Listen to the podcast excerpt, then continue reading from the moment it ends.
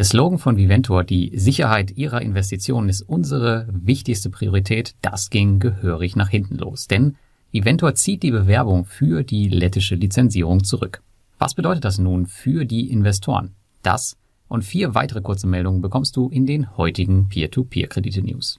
Darunter die Easy Invest Struktur auf Debitum Network, die Halbjahresergebnisse von Robocash, die eCash-Rückzahlung auf Bintos und wir sprechen auch über die vielen neuen Kreditgeber, die auf die Plattform gekommen sind. Alle Infos zur weiteren Recherche wie immer auf dem Blog. Den Link dazu findest du in den Show Notes. Und anfangen wollen wir heute mit dem neuen One-Click-Feature Easy Invest von Debitum Network. Denn das unterscheidet sich von anderen Branchenlösungen deutlich, wie ein neuer Blogartikel der Plattform zeigt. Hier werden die Schritte nochmal erklärt, wie Easy Invest im Hintergrund funktioniert.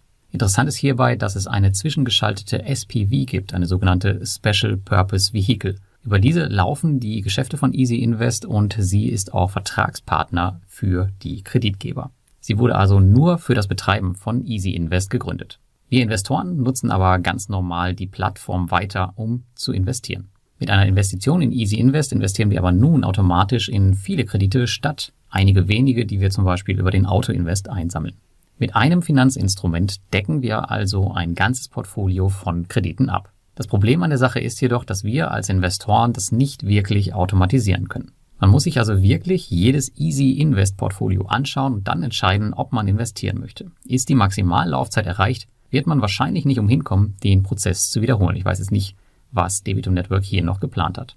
Auf der anderen Seite haben die Portfolios, die wir aktuell auf der Plattform verfügbar haben, jedoch einen deutlich attraktiveren Zinssatz als wir es generell vom Erstmarkt gewohnt sind. Also jeder Debitum Network Investor sollte sich auf jeden Fall mit dem Produkt mal ein bisschen beschäftigen und entscheiden, ob das Ganze was für ihn ist, auch um seine Rendite allgemein ein bisschen aufzubessern.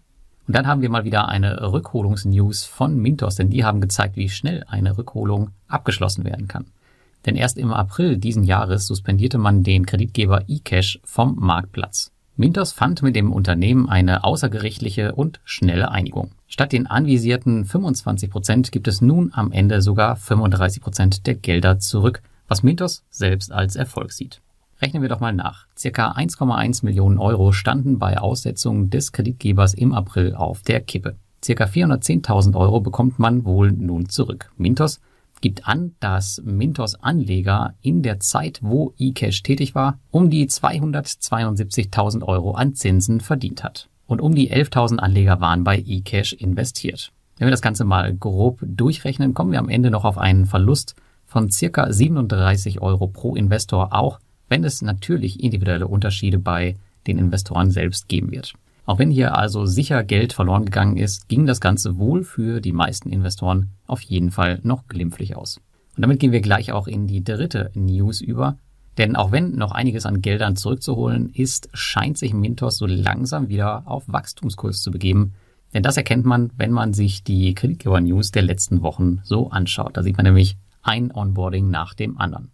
Gleich fünf Kreditgeber wanderten in der letzten Woche nämlich ins Portfolio von Mintos wobei einer davon, LF Tech aus Kasachstan, ein Rückkehrer ist. Ansonsten haben wir noch drei Kreditgeber aus Mexiko und noch einen weiteren aus Kasachstan.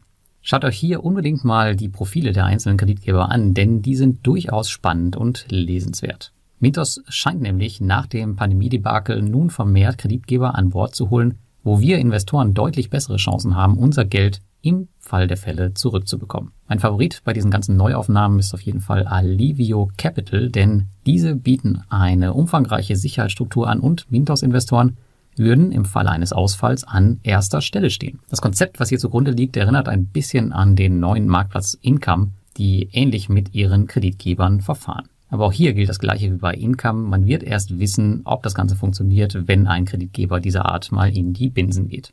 Und damit kommen wir zu News Nummer 4 und die ist Robocash gewidmet, denn die stellten in der letzten Woche ihre Halbjahresergebnisse vor.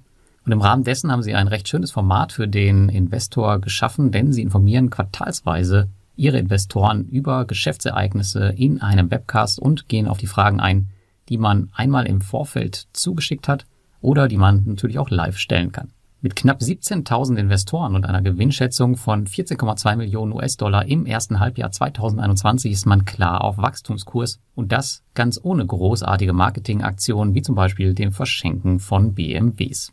Eine ziemlich interessante Info gab es für diejenigen, die denken, dass wir es bald mit Cashtrack auf der Plattform zu tun bekommen, wenn die Investorenanzahl weiter so stark steigt. Denn nur etwa 12 bis 13 Prozent des Portfolios der Robocash Group werden tatsächlich über die Investmentplattform Robocash finanziert. Das sollte auf jeden Fall noch ein wenig Spielraum geben und zudem ist der größte Anteil, nämlich die russischen Kredite, gar nicht auf der Plattform vertreten.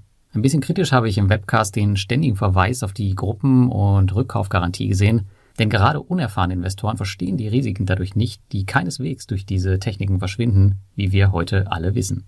Und damit kommen wir zu Viventor, denn die schickten vor dem Wochenende eine, na, zum Teil ehrliche Mail, in der man bekannt gegeben hat, dass man die Bewerbung um die IBF-Lizenz zurückziehen wird, da sie einfach zu viel Geld und Ressourcen bindet. Das hat auch weitreichende Folgen für Viventor, denn ab sofort wird Viventor keine neuen Investments mehr akzeptieren. Was jedoch bestehen bleibt, ist die Abwicklung der Rückzahlung und auch der Zweitmarkt bleibt offen. Man kann also sagen, für diejenigen, die in den letzten Monaten eh nichts mehr bei Viventor gemacht haben und nur noch auf die Rückzahlung warten, für die hat sich gar nichts geändert. Keine weiteren Infos dagegen gab es zum allgemeinen Umgang mit den Rückholungen wie beispielsweise Atlantis oder A40 Finance, die ja beispielsweise bei Mintos erfolgreich zurückgeholt wurden. Also Viventor hört nun offiziell damit auf, weiterhin eine funktionierende Plattform vorzugaukeln, was de facto seit Monaten schon nicht mehr der Fall ist. Damit kann Viventor sich jetzt voll auf die Abwicklung der restlichen Kreditgeber konzentrieren. Ich persönlich denke nicht, dass wir hier nochmal ein Comeback erleben werden, aber ausschließen darf man sowas wohl nicht. Wenn ihr am Ende noch was zu lachen haben wollt, dann schaut auf jeden Fall unbedingt mal auf die Website von Viventor, denn dort haben sie einen Vergleich zu Marketingzwecken eingeführt, wo sie Viventor mit Sparkonten, Anleihen, Aktien und Immobilien vergleichen. Und natürlich ist Viventor da in allen Punkten auf jeden Fall die beste Alternative. Das Ergebnis davon sehen wir heute.